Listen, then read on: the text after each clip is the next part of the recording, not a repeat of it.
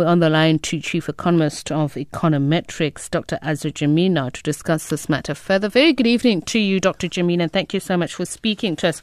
Uh, 25 billion rand for the country facing economic challenges, uh, high wage bill, etc., and even uh, difficulties in managing what little resources we have, including revenue collection. It sounds like a large amount of money.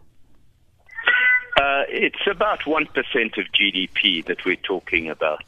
But really, it pales into insignificance in comparison with the amounts of money that are being wasted in irregular uh, and uh, uh, uh, unauthorized expenditure, which form part of the whole process of state capture country has been dealing with in recent years.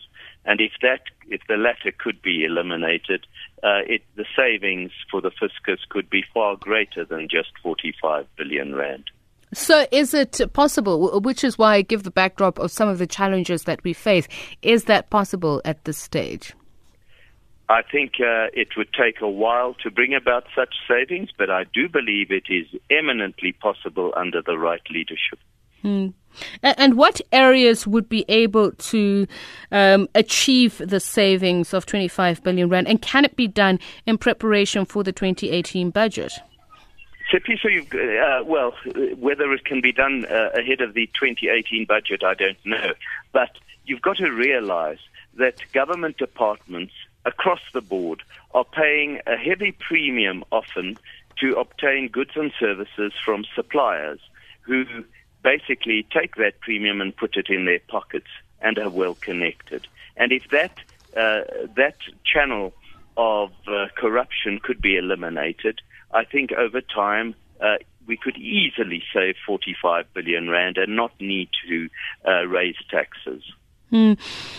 There's uh, the whole matter of free, um, you know, the proposal for free higher education for students, uh, which uh, is also in the woodworks, just in terms of working it into the budget. Uh, how how how does one balance that?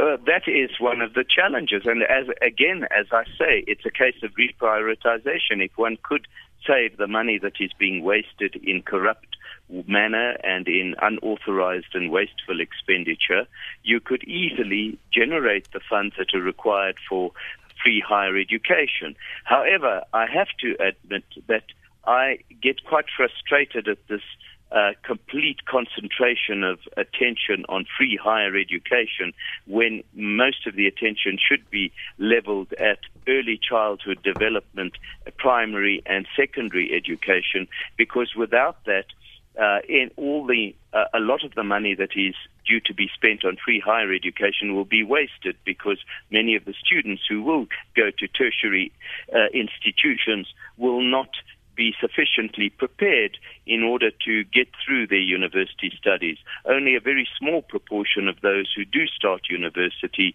end up getting degrees, and that is the tragedy of the situation because they are unprepared because of the weakness of the early childhood development and primary and secondary educational systems, and that's where the focus should just really start at to begin with.